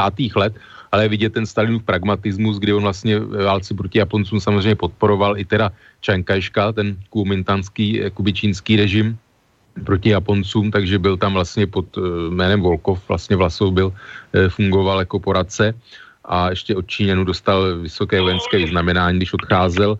No a to, že vlastně před, eh, byl jmenován velitel čtvrtého mechanizovaného sboru na Ukrajině, předvečer vlastně druhé, nebo respektive druhé světové, ale přepadení německém, tak ukazuje to, že to byl sbor, který vlastně měl největší procento moderních T-34 tanků a druhý největší počet tanků těžkých KV1, KV2, takže bylo, jako bylo vidět, že něm byla eh, do něj byla vkládána veliká důvěra a to jenom po, ve věku 40 let, jo, ale to samozřejmě se souvisí s těma čistkama, protože se prostě ty mladší důstojníci nižší, že ho posouvali samozřejmě vejš do funkcí velitelů divizí sborů armád. Potom vlastně velel 37. armádě při obraně Kyjeva, což byla taková ta nejvíc na západ vysunutá armáda a dostal se do obklíčení, z kterého se poprvé probil a pak byl jmenován do čela 20. armády, která chvíli předtím byla vlastně zlikvidována v další obrovské obklíčovací operaci u Vjazmy, takže vlastně to byl další 600 tisícový kotel hned po Kijevu. Takže on prostě jako viděl, viděl jak si, jakým způsobem teda rudá armáda je vedená a byl to takový ten do jisté míry Stalinův hasič, protože prostě byl dáván na takové, jak si dáván na exponovaná místa a vlastně zúčastnil se toho protiútoku v bitvě u Moskvy, rudé armády v čele právě 20. armády a byl úspěšný. No a potom byl vlastně jmenován do čela někdy s koncem zimy eh, do čela druhé úderné armády Volchovského frontu, která vlastně měla zlikvidovat eh, obklíčení, eh, obklíčení Leningradu. No a tahle bitva vlastně byla osudná, protože druhá úderná armáda byla velice v první fázi úspěšná ale dopadlo to jako mnoha spous, jakoby mnoho operací vlastně rudé armády v počátcích druhé světové války, kdy počáteční úspěch vlastně nebyl, nebyl zužitkován, respektive Němci dovedli zareagovat a vlastně tu druhou údernou armádu de facto odřízli, byl tam malý koridor a v podstatě ta druhá armáda postupně jaksi z, jako hynula na úbytě protože přes ten dvoukilometrový koridor nebyla vlastně schopna e, rudá armáda zásobovat, takže tam vlastně bylo uvízlo 9 divizí, 7 brigád, des, já nevím, nějakých 80 tisíc zhruba vojáků. Možná by to chtělo trošku zestručnit, jestli můžu poprosit. No a tady prostě už se Vlasovi nepovedlo probít a, a padl do německého zajetí, e, i když prchal vlastně mm, jakoby se svou, se svou ženou. No a to, že vlastně věděl, jaké jsou rozkazy Stalina, že v podstatě zajaci jsou bráni za zrádce, že se neměli v podstatě, jako víme, to je u Japonců, že to bylo a později Hitler a tak dále, že prostě se mělo bojovat vlastně do posledního náboje, do posledního muže.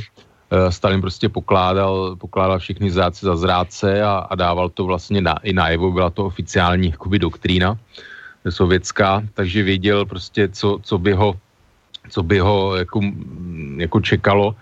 No a on samozřejmě jako paradoxně, ač, ač vlastně někdy od roku 30 byl členem komunistické strany Sovětského svazu a, a vlastně ten byl to takový ten podpůrce režimu, no tak sobě objevil nacionalistů a prostě, když viděl samozřejmě ty podmínky eh, těch ruských zájců, které byly opravdu strašné, to jako umírali hlady, na kanibalismus a tak dále, prostě to si nikdo jako neumí dneska představit.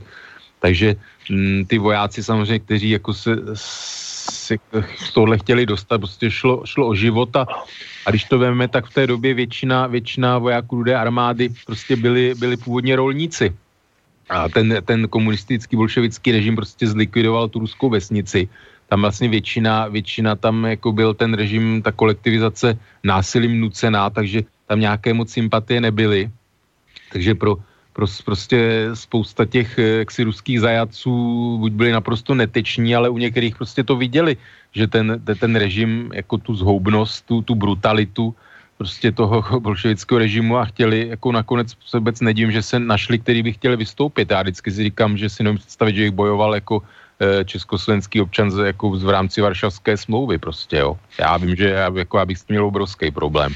Takže se dovedu vcítit No a já nevím, jestli ta peripetia toho Vlasova, prostě oni to není tak, že on zradil. Oni ty Němci ho využívali propagandisticky, ale vlastně až téměř do konce války eh, ty ruské jednotky, tu, tu ruskou osvobozenskou armádu, ta vznikla vlastně až na konci roku 44. Ale nutno podotknout, že přes milion ruských zajaců fungovaly takzvané Hilswillige, pomocné jednotky Wehrmachtu na východní frontě. A čet jsem mnoho prostě eh, jako svědectví a to, že jakoby ty, ruš, ty ruští vesničani s tím Wehrmachtem jako spolupracovali, protože jako pro ně to byl menší, menší teror, než který zažili od bolševiků, jo, to je třeba říct.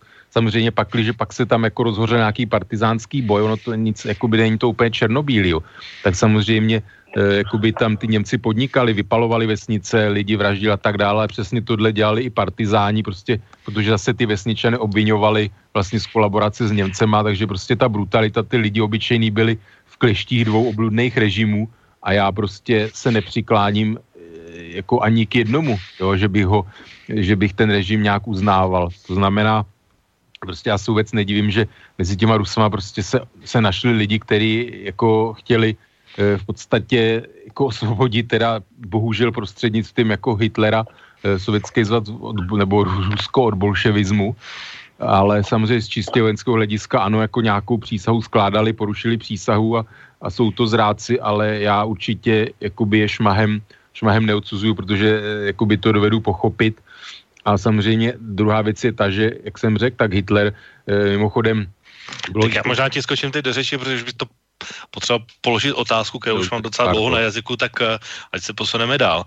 Zase se vrátím k té jarní anabázi s, se sochou Koněva na Praze 6. Tak tam vlastně eh, ti, kteří říkali, že tam ta socha má zůstat, tak říkali zhruba tolik, že eh, vlastně pro nás je největší hodnota to, že generál Koněv je ten osvoboditel z hlediska celé, celého Československa a že samozřejmě má nějaké své temné stránky nebo špatné stránky a podobně, ale ty se neděli u nás nás, jestli se děli někde ve východním Berlíně, Maďarsku, na východní frontě, nevím, různě. Takže to na, vlastně nás nezajímá, protože naše nejvyšší hodnota je to, že je to ten osvoboditel. Tady máme vlastně taky člověka, který není černobílý, teď jsme si to o tom mluvili, ale zase se říká, že vlastně eh, tady je nej, nejdůležitější to, ne to, že došlo k tomu osvobození pomoci pražskému povstání, což je jednoznačně jasný a doložitelný, ale že nás má vlastně zajímat to, že ty, ty lidi vlastně bojovali někde za někoho jiného proti někomu jinému. Takže tam se vás, pánové, není tohle takový určitý dvojitý metr, vlastně, když se díváme na, ten, na, na dvě sochy dvou různých lidí, kteří ani jeden není černobílý, ale vlastně vždycky se používá ten argument opačně, Marty. Já nevím, ale já mám pocit, že Socha Vlasova tu ještě není, jako, ale zase no, řekněme ale si, co by... měla být, jakoby, takže... Uh... Přesně, ale zase řekněme si, co by kdyby, jo. Jsem se řídila od Berlína uh, armáda, před kterou, před kterou ty Němci prostě utíkali a i ty Vlasovci před ní utíkali, takže se tady bavíme o tom, že uh, tu Prahu osvobodili o dva dny dřív, nebo o den dřív, nebo jak to bylo. Ty, byly, ty prostě se pakovali, ty, ty se snažili zdrhat prostě do amerického zajetí, protože si byli vědomi, že se sem prostě řídí Eh, řídí armáda prostě toho maršála Koněva, že jo? takže kdyby se, kdyby se jim podařilo utéct, tak to ten Koněv tady skutečně jakoby osvobodil už jako, no osvobodil, přijel by do země, která už by prostě tady žádný vojáky neměla. Důvod byl, že se sem, jej, důvod jak těch vlasovců, tak těch zbylých prostě Němců bylo utíct před tím Koněvem, že jo to, že se to takhle povedlo a že to prostě proběhlo tak, jak to proběhlo, to je historická skutečnost, ale fakt je, že prostě sem z toho Berlína prostě letěla americká, která letěla, letěla uh, ruská armáda, vedená koněvem a před ní utíkali všichni kolaboranti, vlasovci, Němci se snažili dostat prostě do americké zóny. To si myslím, že tady jsme zajedno a to asi nikdo nezmění. To tak to dopadlo, to dopadlo. Ale jenom to ten argument. Teď... Že, ta, že ta síla, která se sem valila z toho Ruska, prostě asi způsobila to, že to tady jako skončilo na pať pámu, že? Hmm, a s těma sochama je to přesně tak, já bych, já bych prostě sochy asi obecně prostě nestavil, možná bych je stavil básníkům, budovatelům, ohromným prostě nějakým lidem, ale zrovna u těch vojevůdců to je vždycky, je to u vojáků dvojsečný, to tak prostě je, no. Hm. Tím bych s tím skončil už. Tak eh, já ještě tady, já jsem říkal v úvodu, že ještě určitě musím zmínit názor Miloše Zemana z roku 2015, protože to jel tehdy na 70. leté výročí do Moskvy vojenské přehlídky ukončení druhé světové války ale ještě než se k tomu dostanu, tak eh, dám slovo posluchači, kterého máme teď na telefonu, takže dobrý večer, slyšíme se. No, dobrý večer, tady Brno. Dobrý večer. Já se chci zeptat, eh, co si myslíte o Benešovi? Byl to zrádce, nebyl to zrádce? 45. roce starýma byly vyvezeny tisíce lidí do sovětských gulagů. Byli to v podstatě občané Československé republiky. A co se týká Martyho, eh, on teďka mluvil o těch sochách, eh, tak s ním plně souhlasím. Já jsem zásadně proti stavění soch jakýmkoliv politikům a to se týká Masaryka, Beneše, eh, a já nevím, Woodra, Wilsona a nevím, tady všem politikům, co byli a jsem jenom pro stavění sochám básníkům, spisovatelům, vědcům, teda hlavně, hlavně vědcům, to je, ty jsou důležití, ale politici, politici přijdou, odejdou a akorát to tady zašpiní. To je vše, díky zatím, naschle. Tak jo, děkuju, naschledanou. Tak Marty, to bylo na tebe? Tak Masarykovou sochu, tam bych, tam bych byl asi s tím jsem v pohodě. To si myslím, že Tatíček, zakladatel, Samozřejmě, že tam taky musel udělat politické kroky, které jsou, který jsou samozřejmě rozporuplný, ale Tatíšek zakladatel asi ať své sochy má, to, to je takový to, víc co, tak, tak zase jsme 100 let, 100 let od té doby a ta už tomu voláme hrany, že jo, ale, ale celkem si na tom teda takhle nemyslím si, eh, zase zkus si, zkus, zkusme si představit, a je to teda nepředstavitelný pro nás, jo. Zkusme si představit, v jaký situaci se eh, odstl, odstl uh, Beneš to, že to nebyla, nebyl žádný silný charakter, to už se taky to odtajňuje, jo. ale v jaký byl situaci, jaký měl možnosti. Těžko soudit. Já bych si to netrouf soudit. Uh, pro mě prostě prezident Beneš je druhý, druhý náš prezident, který měl tu smůlu, že prostě přišel do nejšílenějšího období v historii téhle země. Takže neodvažuju se ho soudit, uh, ne, nemám, nemám, pro něj, nemám pro něj ani odsudek, ani by ho příliš nevyzdvihovali. To prostě byl to úředník, který přišel ve stínu, ono taky říct ve stínu Masaryka, jo, to je, to asi není úplně jednoduchý z historie, jako z hlediska nějaký historie, ale nemám tady nějaký přímý odsudek. Jako. To, že se tyhle věci děly, děly a ten, víš co, vždycky dějiny píše vítěz a Rusové, se nám to líbí nebo ne, tak tu válku prostě vyhráli a, a osvobodili Evropu, že jo? Většinu Evropy. Co měl dělat? Mm-hmm, určitě je to tak. Uh, tak o to ty, názor na Edvarda Beneše a Český národní sport, uh, sundavání a instalování všelijakých sloh politiků podle aktuální politického nastavení. No, tak se, tak se, se mi jako by to úplně nelíbí, ale prostě máme tady nějaké dědictví, prostě, kde ty sochy vyjadřují nějakou pokřivenou jako vnímání historie z komunistického režimu, takže uh, já si myslím, že to nemůžeme jako nad tím mávnout rukou a prostě jako nepřemýšlet o tom, neřešit to. No jenom, že rudá armáda většinu Evropy s tím úplně nesouhlasím, že osvobodila, to bych asi úplně neřekl, nevím, jak jsou jako nějaký kilometry čtvereční počítali, ale tak jako jednoznačný to není. Druhá věc je teda, že proč jako koněv, protože samozřejmě první ukrajinský front e, jako více-méně tady jakoby nějaký lízal tu naší hranici jenom, e, dejme tomu část teda e, dukelské operace a silsku dukelské operace, ale a potom teda v tom květnu 45, ale jako většinu území Československa e, osvobodili teda druhý a čtvrtý ukrajinský front, nikoli v první ukrajinský front Koněva, ten tak na, na okraj. Eh, takže i proto si myslím, že ten Koněv prostě je v té Praze jakože symbol osvobození Prahy, takže on prostě není, on si nemůže být symbol osvobození Československa jako takového ani Prahy, takže eh, prostě v tomhle případě ten Koněv skutečně jako a i s tím, co má potom jako tu zátěž jakoby pozdější, si myslím prostě, že to opravdu není vhodná osoba a jak už jsem řekl, teda ať je tam pomník buď všem, anebo teda vojákům rudé armády, a ať už jako jakéhokoliv frontu pod jakýmkoliv velitelem, a ne teda eh, Koněv. E, druhá věc je Beneš. Beneš e, asi jako Marty souhlasím, e, on samozřejmě, on nebyl jako dlouho moc oblíbený, jako to, on vlastně až té funkci prezidenta, až a pod nějakým tím vnějším ohrožení nacizmem, jako by se stal nějakým určitým jakoby symbolem před tím Mnichovem ale on dlouho byl neoblíbený relativně jakoby u veřejnosti, protože on měl takové jako ne, takový ten hlas kňouravej a, a takový jakoby ten úřednický prostě e, měl spoustu jakoby politických odpůrců jako politicky jako osoba, on, jakoby nesnes e, právě opozici kolem sebe, on jako víceméně snášel jenom nějaké e, takové jako Eh, řekněme, nechci jako přísluhače, nějaké takové sluhy nesnes nějaké názorové oponenty kolem sebe, takže to byl i taky další jeho nějaký jakoby negativní osobní, osobní rys.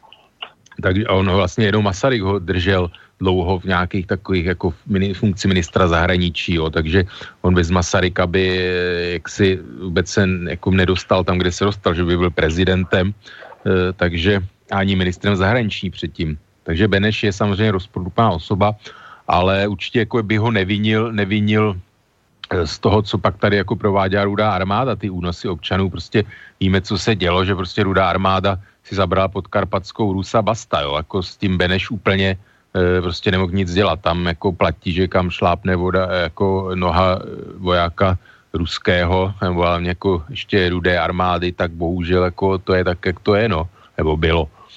To znamená, že jako tady moc úplně Beneš, Beneš moc dělat nemohl. On samozřejmě potřeboval i věděl, že se bude teda vysídlovat Němci.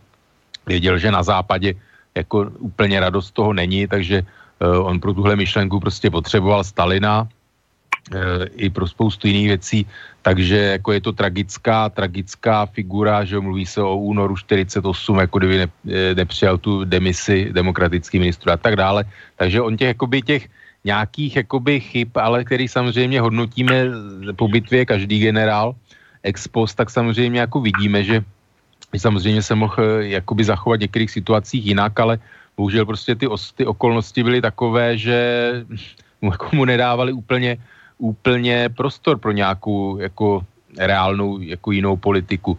Jo, to, že v prosinci, jak řekl Jan Masaryk, když se podepisoval v prosinci 43 Eh, že jo, spolu a sovětsko-československém přátelství, že jo, Jan Masaryk řekl, že jako jel do Moskvy eh, jako předseda, eh, já nevím teď úplně přesně citace, ale jakoby suverénní země a vrátil se jako Stalinův pohůnek, jo, tak dále, takže o něčem svědčí.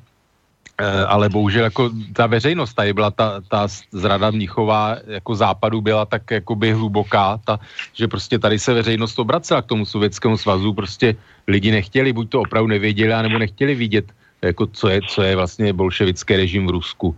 Jo, takže prostě viděli v tom nějaké slo, slovanské dubisko na východě a tak dále. Jo, a tohle se přehlíželo, takže tyhle ty politické věci a, a Beneš sám, sám jakoby vydával politická díla, kdy, kdy jako my jsme měli být most mezi východem a západem, on to pořád dneska opakuje, takové e, ty lidi, kterým vlastně vadí, jako, že jako si třeba neřeknou, ano, ano, ať jsme pod Ruskem a vadí, že jsme v EU na to, že máme být nějaký most, jo, ale to historik Bohumil Doležal dobře říká, že že po mostě vždycky jako dupou jako boty těch vojáků, takže já si myslím, že žádný most jako nechce, aby jsme byli. A, a Beneš sám jako rozvíjel teorie, jak se jakoby pod vlivem té války a on Stalin jako ubral na tom bolševismu, začal se obracet jakoby vlastně pravoslavnou církev trošku jako rehabilitu a tak dále, že vlastně ten bolševický režim se obrousí a stane se civilizovanějším a jakoby, jako se po evropští a tak dále, tím, jak vlastně ta rudá armáda pronikla jakoby do té Evropy a že už nebude sovětský svaz tak izolovaný, takže rozvíjel takové teorie, že prostě sovětský svaz se jakoby liberalizuje za Stalina, že jo, podobně, no. Tak eh, máme na telefonu posluchače opět, takže dáme mu prostor, aby se zapojil do dnešní diskuze, takže vítám vás tady ve vysílání a přeji hezký večer. Nebo podvečer no, ještě tady stále. Ještě no, tady ještě no, zase Brno. No, ten Beneš, on moc dobře věděl, co se děje eh, s tím směršem a s tím NKVD. Eh, v podstatě dneska se vedou různé diskuze, kolik těch jedinců bylo uneseno. Někde se mluví o číslech, že to byly přes 30 tisíc. Někdo říká, že jenom 3 tisíce přibližně. Pak zase jsou čísla, že e, sovětskými gulagy prošlo 108 tisíc občanů Československa. Teď je všem otázka, jestli to byli Češi, kteří ještě původně žili i vlastně v tom sovětském svazu, takže vlastně není jasný, e, jaký ty e, občané, nebo takhle, jaký ty národnosti vlastně jsou do toho přesně započítávány, ty 108 tisíc. A jinak ještě k tomu Masarykovi, no, od toho roku 19, přibližně do roku 22, eh, dejme tomu, že Masaryk ani nebyl tak předseda vlády, byl jenom prezident, takže tam byli pod ním jiný předsedové vlády, ale byl to v podstatě jeho, jakože režim, tak eh, od toho roku 19 do přibližně 22, 23, a spíš 22 jenom, eh, bylo povyhozováno spousta Něme, Němců z práce. Jo. Týká se hlavně armáda, policejní uh, tyhle policejní složky a samozřejmě úřednické složky. Uh, důvody byly samozřejmě, dejme tomu, že většinou jazykový, ale myslím si, že byly problém i hlavně politický. No a já se pak ani nedím těm Němcům, že spousta Němců se otočila vůči tomu režimu, Uh, pak se to projevilo v tom 38.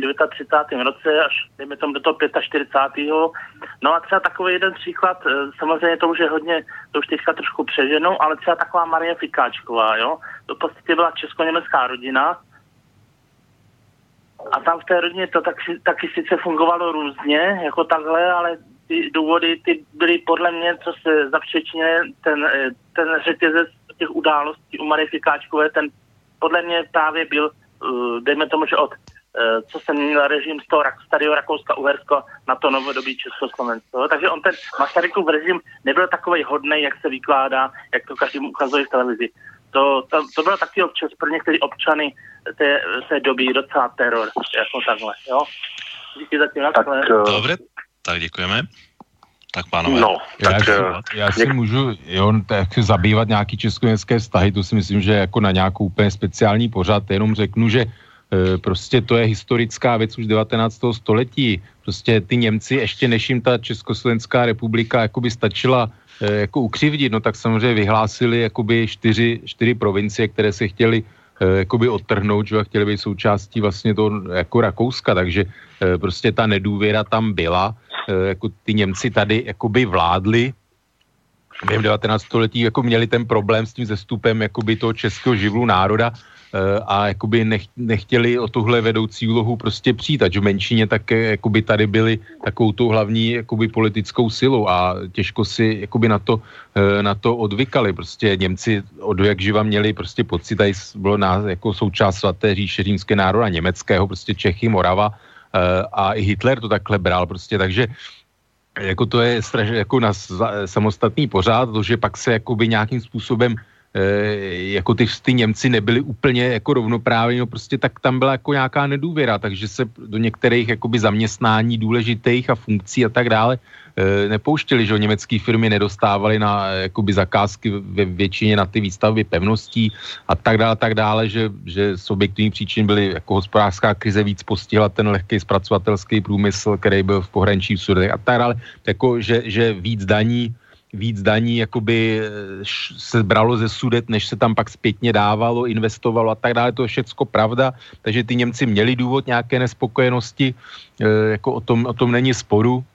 Jestli jakoby to opravňovalo k tomu, až teda se jakoby chtít otrhnout, až těch Hitlerovi, jo, prostě to je strašně složitá historická věc, nějaká jako část viny je na obou stranách, jo, to ne, jako nemůžeme nemůžem jako rozřešit, úplně rozebrat do podrobností.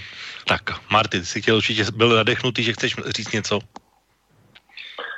No zase, jo, Masaryk, Masaryk zešel zase z nějaký doby a z nějakých reálí, kdy uh, byl po první světové válce, že jo, tady byl nový stát, zbavili jsme se, nebo takhle, odloučili jsme se od Rakouska, uh, v podstatě uh, všechno, co v té době, stejně tak jako po druhé světové válce, jak se někde objevila Němčina, tak si prostě měl jak říkají Slováci, nádherný slovo zimomriavky, takže si z toho nebyl úplně nadšený.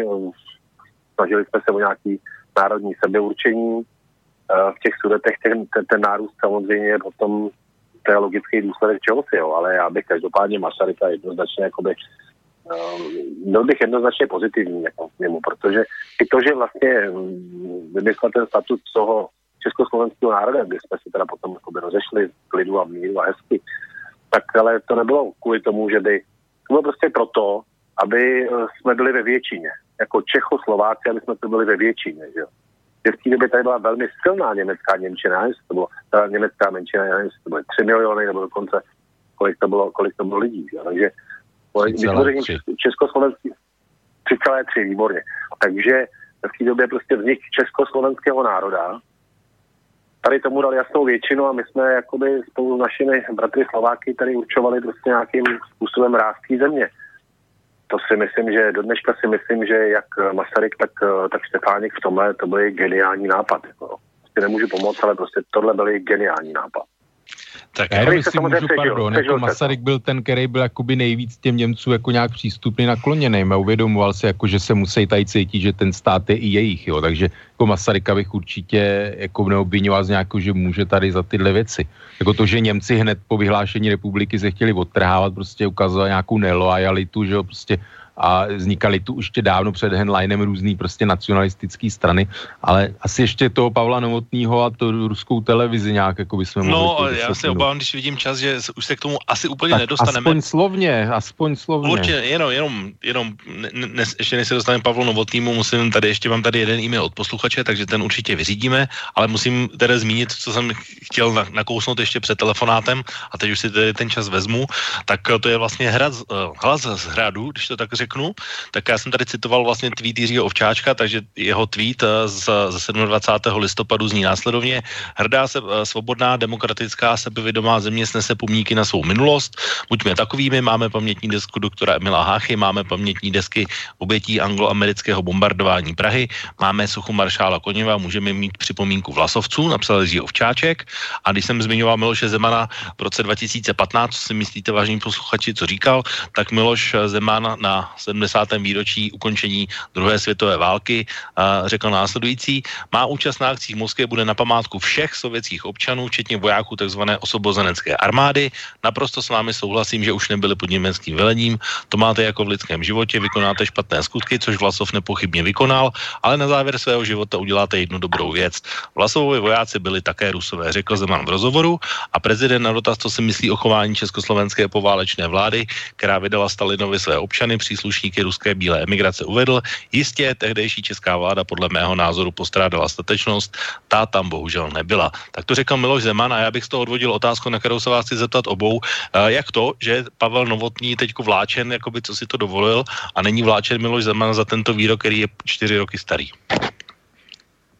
A zase, kdo chce, tak ať se... No tak já řeknu, no tak protože je dvojí metr, že jo, Miloš Zeman prostě tohle je něco, co jako jeho komunističtí a pseudokomunističtí voliči prostě ze skřípění zubů jakoby překousnou, protože nikoho lepšího nemají, to samé, když tamhle podpořil e, Gajdova proti Madurovi, že jo, tak spousta jako taky se mohla zbláznit, prostě Miloš, Miloš Zeman je svůj, Ovčáček jenom papouškuje prostě Miloše Zemana, takže e, prostě jako ten je jako jenom v té linii pan Ovčáček. Já si myslím, že on sám za sebe jako e, bývalý reaktor komunistický halonovin asi by, by byl trošku méně smířlivý, ale prostě e, tentokrát se drží role mluvčího a drží teda jako linii, byť víme, že Miloš Zeman linii často jako umí opouštět, ale tentokrát teda zdá se, že se rozhodl, že že se do toho jakoby nebude moc, protože jak vím, nevím, že by se on sám k tomu vyjádřil a vlastně Ovčáček jenom jako řekl tohle smířlivé stanovisko, čímž překvapil i e, Pavla Novotného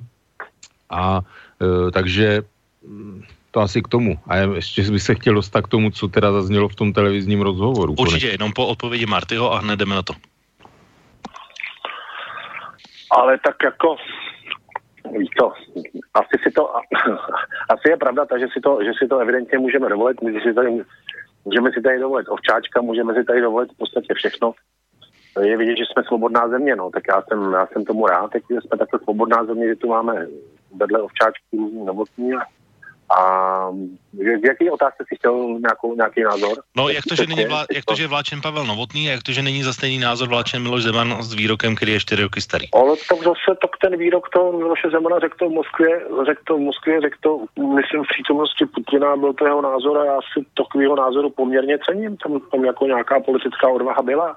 A to všichni víme, že náš radní pán jako je, je jako veselá kopa, že když se do toho trochu opře. Takže já bych zrovna tenhle ten, zrovna tenhle ten eh, výrok bych jako mu přičet k doboru, protože mi připadal poměrně poměrně i jako politicky, jako nějakou politickou statečnost tam jako předved náš radní pán. Ale i v roce 2015, to by ho pochválil. teď už je rok 2019. V roce 2015, no tak, ale tak jeho slavný, jeho slavný bonmot je, že prostě jenom idiot nemění názor. A já si myslím, že stejně mu názor nezměnil na tohle. Dobře, tak pánové, pojďme se tedy dostat k tomu, k čemu jste se chtěli taky dostat. Já jsem se k tomu taky chtěl dostat. Tak to je vystoupení Pavla Novotného. Já tedy nebudu samozřejmě pouštět už ve zbylém čase, protože čas se nám pomalu opravdu krátí nějaké audio, ale musím tedy říct, že skutečně ta uh, reakce a to, co jsem se dozvěděl o České republice následně od lidí, jako je Vladimír Žirinovský, Andrej Nikulin a různí další, kteří vystupovali v těch různých televizích, tak je poměrně šokující. Tak vy jste to asi určitě taky sledovali, tak zeptám se vás, co si o tom myslíte vy a co je vlastně, co třeba zasáhlo vás, nebo co, co byste vy okomentovat chtěli o to. No tak jako mě to jako bohužel musí říct jako nešokuje, protože prostě takhle ta propaganda tam jede prostě na té jakoby stanice ten pořad ještě údajně dostal nějaké ceny jako za nejlepší publicistický pořad. Ne údajně. Uh, Opravdu. Nebo opravdu teda jsem o tom čet, takže dobře dostal, nebudem používat tu obezličku údajně. E, takže bohužel tyhle názory tam jsou a jakoby ta veřejnost je tímhletím způsobem e, jako by ovlivňovaná, prostě tam se opět po takové té přestávce 90. leta, 0. leta e, prostě utahují šrouby, zase začíná stavět pomníky Stalinovi, e, jo, který mimochodem teda, jako, že Vlasov a ostatní zrádci, jo, a někdo to dobře říká s tím zhlasem, že největší zrádce je Stalin, jako jo, ruského národa a vůbec, takže, e, takže Stalinovi se stavějí stavějí pomníky no, opět a zase se eh, ta stará komunistická jako historiografie tam začíná prosazovat. A kdo proti něm tomu mluví, tak samozřejmě jako je stíhán za, za falšování, tak tam jsme to v tom pořadu viděli co se týče formy, tak Pavel Novotný jako samozřejmě pro mě mm, jako naprosto jakoby nepřijatelný vystupování, protože jako devalvuje to své sdělení.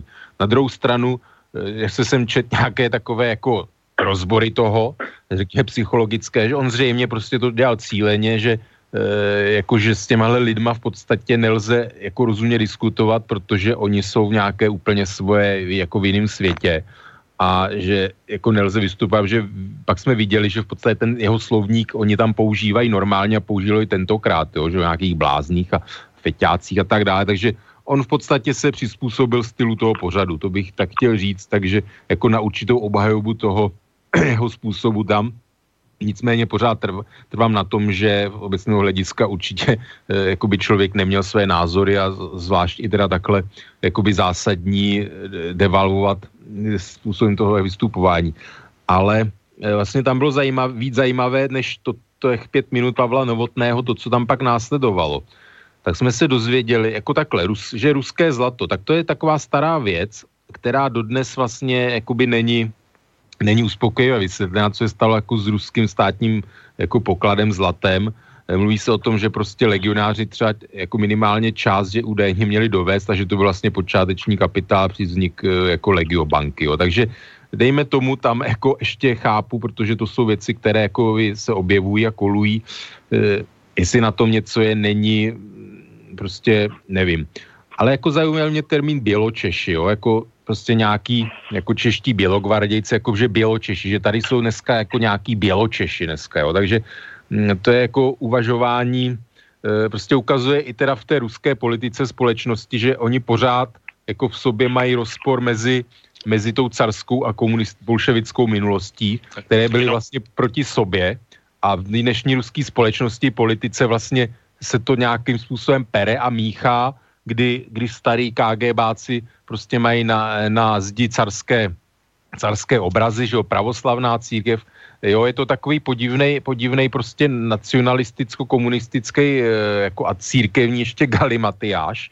Jo, a tohle řekl poslanec ruské komunistické, komunistické strany, takže jenom aby to doplňuje jenom poznámka. Ano, ale, ale když to veme, tak, že Putin vlastně se odkazuje, se, sice jako uctívají na jednu stranu do nějaké jako míry Stalina, jako ten jako režim, že to já řeknu, nebo nějaká oficiální linie i velká část společnosti, ale zároveň se teda hlásí i jakoby k carovi, k pravoslavné círky, což prostě byli eh, jaksi že jo, bolševici popravili cara, že jo, likvidovali pravoslavnou církev a vlastně tam je problém, na co jako to Rusko se má odkazovat, jako co z té minulosti, když jsou to vlastně nějaké jakoby určité do jisté míry protiklady, jo, ono jako reálně prostě jako diktatura nebo jako nesvoboda, jo, jako těžko z toho e, jako vybírat, jo, ale co mě jako vůbec zaujalo tam tvrzení, že že teda čeští legionáři v Rusku rozpoutali občanskou válku, jo, tak to asi bylo úplně to jakoby nejvíc absurdní, jo, což samozřejmě nevím, jestli jako někdo eh, jako při smyslech to může myslet vážně, to, že oni se do ní nějakým způsobem nedobrovolně zamotali, eh, jako je pravda, ale rozhodně teda oni nebyli, nebyli nějakou jako příčinou rozbuškou občanské války. Takže prostě tady ten náhled jako na tu historii takovej naprosto jako účelový, pokřivený, prostě který teda jak si tam zazníval od od jako různých politiků. V podstatě jeden tam byl takový, řekněme, eh, normální vozovkách, který, který řekl, že, že ten krok jako nemůže být a priori ruský, protože ty vlasovyváci byli taky rusové, takže jakože z definice nemůže být v podstatě jako pro, protiruský. Tak to byla taková jako zvláštní, taková jako logická, jako, jako logický oříšek, bych řekl. Jako. Tak jenom zeptám se tě ještě v rychlosti, než dám slovo Martimu a ještě tady máme stále ten jeden e-mail tak, a už přetahujeme, takže opravdu poprosím o maximální stručnost. Vladimír Žirinovský, nemáme myšlenou k Čechům vztah, měli se sem poslat okupační armáda, aby drželi hubu 100 let a měli se nechat vychcípat, průmysl odvést do Ruska, aby Češi nebyli něco podobného jako Ukrajinci. Teď se nám stí stejně jako Poláci, jako Ukrajinci. Chtějí zbourat všechny sovětské pomníky a chtějí či sochy zrádců. Vladimír Žirinovský. O to. No, no tak Vladimír Žirinovský to už je takový, jak bych řekl, jako hardcore politický v Rusku, že známe. Ještě vlastně, že Češi měli teda být degradováni na úroveň, že vyrábí pivo a párky. No, tak to je jako z 90. let už ho známe, že to je prostě takový provokatér, jako já nevím, jako čo, takový Trump na druhou, nebo nevím, jako Sládek se přirovnával tehdy k Miroslavu Sládkovi. No ale pořád má nějakou podporu když to veme jako volební výsledky, tak i když víme, že prostě nějaká ta masáž, cenzura a tak dále, že televize, co vysílají jako celostátní ruské, nebo vůbec dneska jako všechny, že, že nezávislá média jako ještě tak jako na internetu trochu, to je všechno. Takže e, jako není divu. Prostě když si vidíme, jako kolik lidí tam teda volí jako jednotné Rusko Putina, komunisty Žirinovského, že jak je to drtivá většina populace a v podstatě ten Putin je takovej ten, že že ho volej ještě lidi, že podívejte se, co máme za alternativy, jo. takže v podstatě to Rusko je beznadějný a i ten Navalny, jako se o něm mluví, že je to v podstatě takovej jako nacionalista, že, že, že v tom Rusku jako nevidíme na tom politickém spektru nějakého normálního jako politik evropského, který, který jak si tu zemi bude chtít vést normálně, modernizovat, aby z toho byla jako normální země a ne, ne nějaká, jako, jak se říkalo, horní volta s raketama, nebo podobný prostě, nebo benzínová pumpa s jadernýma zbraněma a podobně. Prostě, aby to byla jako normální trošku jako země, no. Tak Marty, tvoje imprese z vystoupení Pavla Novotného a potom eh, Ale... poslední odpověď ohledně. Já se tradičně, tradičně nemůžu, ne, nemůžu přes to moc probojovat, ale takhle. Žirinovský uh, Nikulin nebral bych vážně. To jsou politický mrtvoly, to si vůbec nevím, kdo tohle bere vážně. My jsme tam vyslali úplně exportního blázna, takže z publicistického pořadu byla ohromná komedie. Jo. Ten, kdo je schopen tohle brát vážně, tak mu gratuluju, protože to byla ohromná reví, kde vystupoval český, prostě klasický uh, dobrý voják Švejk a dva úplně exportní vymatlanci. Jo. To teda opravdu jako tohle by mohli Rusové vyvážet taky pro zábavu. No, neviděl bych to všechno tak černě. Já jsem se na to podíval, bavilo mě to jako, takhle, kdyby to vysílala redakce zábavy, tak by to byla docela, tak by to byl docela veselý sketch, jo. Jestli to ty, co to tam, to, ty, co to tam vypouštěli, mysleli naprosto vážně, tak to minimálně svědčí o tom, že nemají moc načteno a že nemají moc vysoký sebevědomí.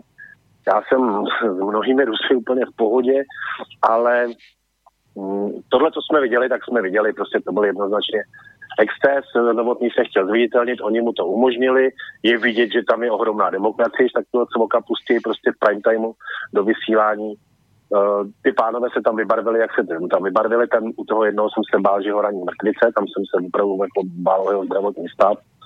Bylo to veselé vystoupení, moc mě to bavilo. Pokud to, pokud to neměla být veselá scénka, tak se Ale tohle bohužel není veselá scénka, to je realita. No, no, tak jestli tohle je realita, tak je mi, tak je mi z úča- účastníků všech je mi velmi líto. Tak, pánové, poslední dotaz od posluchače, věřím, že bude ultra stručná odpověď. Eh, Beneš, to je na vás typické obdivovat vraha s pozdravem Jano.